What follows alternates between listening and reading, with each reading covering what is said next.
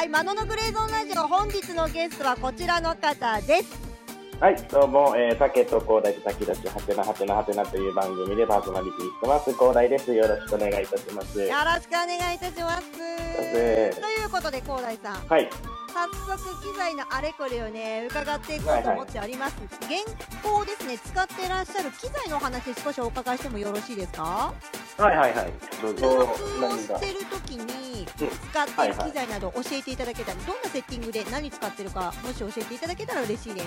僕が最近やってるやり方っていうのは、PC 使ってやることが多くて、ちなみに PC では何開いてんの、あ僕、あれですよ、ラジオトークで、えっ、と、BGM と、要は電話で相方とかゲストつないだ状態で、そのまま一発撮りやってます。パソコンの中で Android か何かのソフトが開けるようなものを入れて、プラススカイプそうですもそのパソコン上でやってしまってガッチャコしてる、うん。そんな感じですね。そうですね、全部ガッチャンコしてますね。なるほど。ただお話を伺ってる中で1個トラブルがあったって話でこれ実は生放送ではそんなに有効じゃないってお話も伺いましたけども。そうなんですよね。PC で配信してる場合に、どうしても、えー PC 上のアプリケーションで誰かとコラボしちゃうと、ハウリングが起こっちゃって、何がもう使えなくなっちゃうっていう状態があるんですよね。そうなんですねそれがね、どうしても僕の中でも、どう設定し直していいのかが分かんなかったりとかがあるんですよね。なるほどねここのトラブル要するに一周してきちゃうから音が二重みたいな感じでハウリングしてしまうってそんな現象が起きるというそうですね。はい感じで。ございますね、うんなるほどでもこれは収録は結構有効的に使えるでしょ音も綺麗だろうしうん。そうですね。なるほど。ってことは収録の、えー、とコラボの時はあんまりラジオトークの機能は使ってらっしゃらないってそんな感じですかね？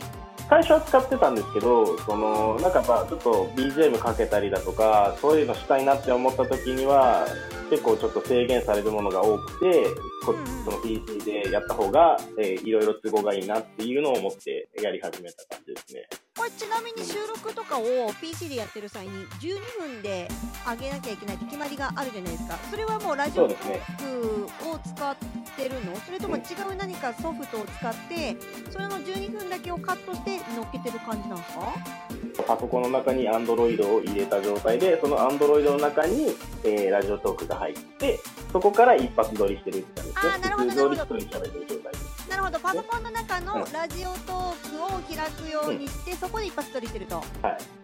そっか。でも基本的にノーカットで言ってるって言ってるんですね。そうですね。まあ、僕たち基本的にそのテーマ決めて何か話すっていうよりも雑談が基本的にメインなので切るとことかがあんまないのでそのまま乗っけちゃってる感じです。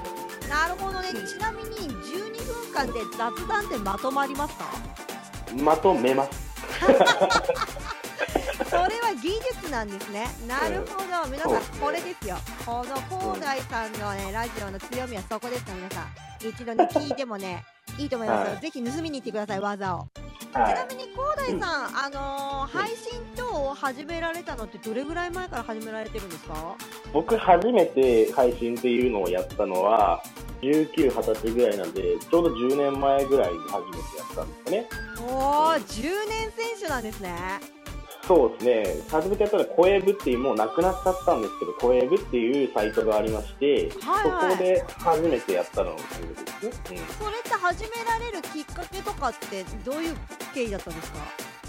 今まで実家にずっと高校卒業してるまではいたので、一人になって誰かと話したい。せっかく夜更かしとか何にも縛れない生活だから楽しみたいってなった時に、なんか配信楽しそうじゃないと思って、ふらーっと始めたのがきっかけですね。えー、なるほど。それってうん。まだ10年前だからそんなにスマートフォンでアプリどうこうとかってなかった時代だったりします？もしかして。ウェブ上でやってたってことですよね。そうですね、ウェブ上でやってましたね。まだそのスマホが出始めた頃、普及し始めた頃とかですね。はいはいはいはい。そんな頃からやってらっしゃったんだ。そうですね、やってましたね。うんなみに最初に買った機材とかって覚えてらっしゃいます？えーっとね、またこれもタスカムだったんですけど、えっと、型番とか忘れちゃったんですけど、タスカム製のオーディオインターフェース使ってましたね、当時は。今もでもタスカムじゃなかったでしたっけ？今もタスカムです。ずっとタスカムですね。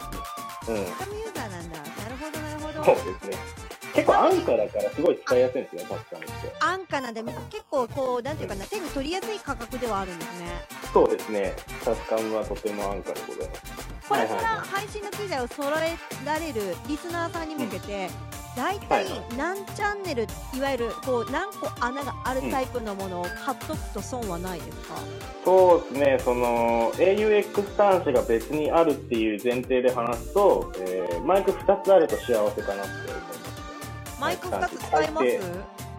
僕結構使うんですよ。例えば、その iPhone とかだけで配信とかするパターンだったら、3個端末、その自分が配信する端末入れて3個端末がある状態の話なんですけど、はいはいはいはい。1本で配信する。1本で誰かとスカイプとかでつなぐ。で、うんもう1本で BGM をかけるっていう、それができるんですよ。あの auX とマイク別にマイク端子が2つあると。できますね。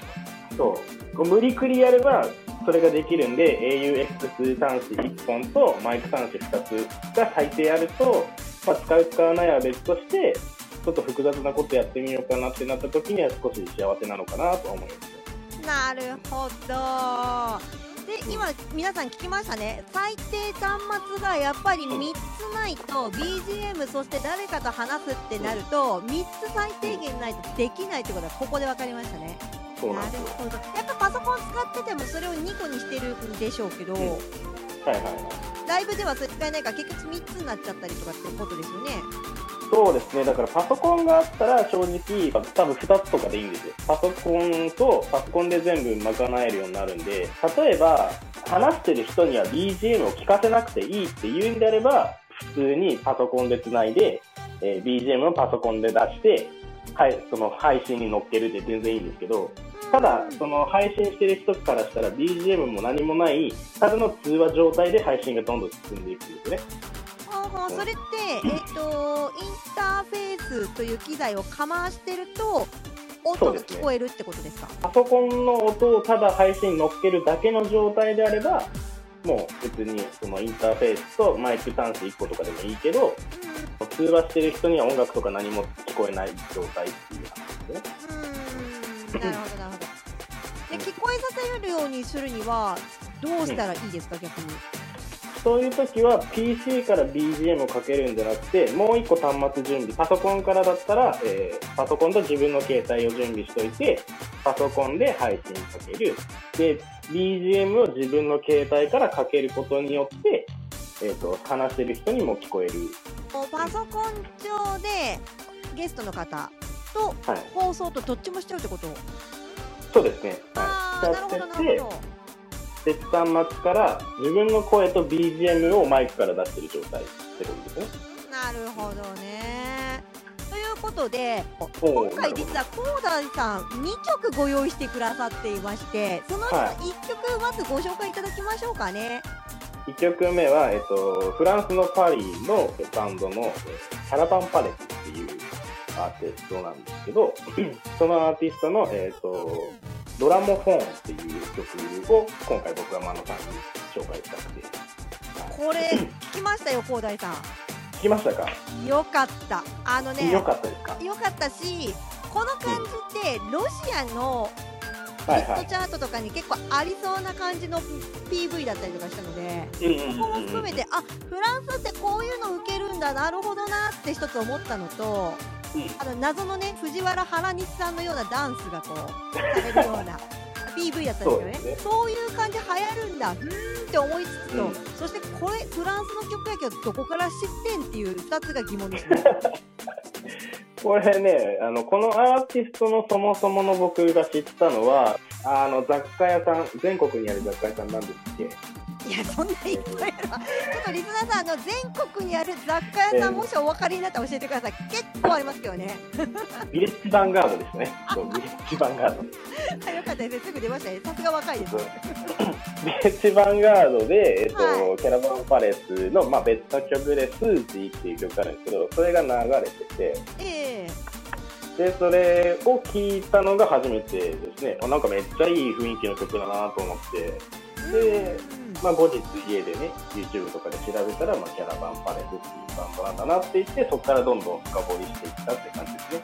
なるほどね。ということは、ディグリの一つの要素として、広大さんはビレッジヴァンガードが挙げられるよってことですね。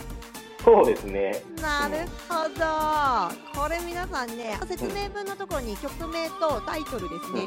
書きますので、よかったらそこから、あと Apple Music と Spotify の URL も貼りますので、よろしければぜひそちらから今度聞いてみてくださいね。もう一曲はこの後またゆっくり伺っていこうと思ってますけども、はいまず広大さんの中での音楽ディグリ一つヴィレッジヴァンガードが入ってくるってことも私がびっくりでした。そうですね。うんうん、なるほどね。そっかそっか。確かにヴィレッジヴァンガードって謎な音楽売ってるよね。そう謎なんですよね。どこであの人たちはこういう音楽逆に知ってくるんだろうなっていう、なんかすごいマニアックな曲かかってるじゃないですか。そこがね、結構面白くて。そうそうそう。謎のうん。カントリーパンクみたいなの昔一時流行ったんですけど、はいはいオムニバスが4枚ぐらい揃えてたりとか、うん。誰チョイスなんだろうと思うの結構ありますよね。あるんですよね。だかうん。らそこからこうね、うん。ピックアップして、その曲が好きだったら、そこからそのアーティストの曲聴いていくと、面白いですよね。うんなるほどこれ皆さんに一つ、あの、ディグり方発見しましたね。もう一つね、後でね、曲ご紹介いただこうと思うので、うんまた新しいディグり方が出てくるかもしれないので、お楽しみにください。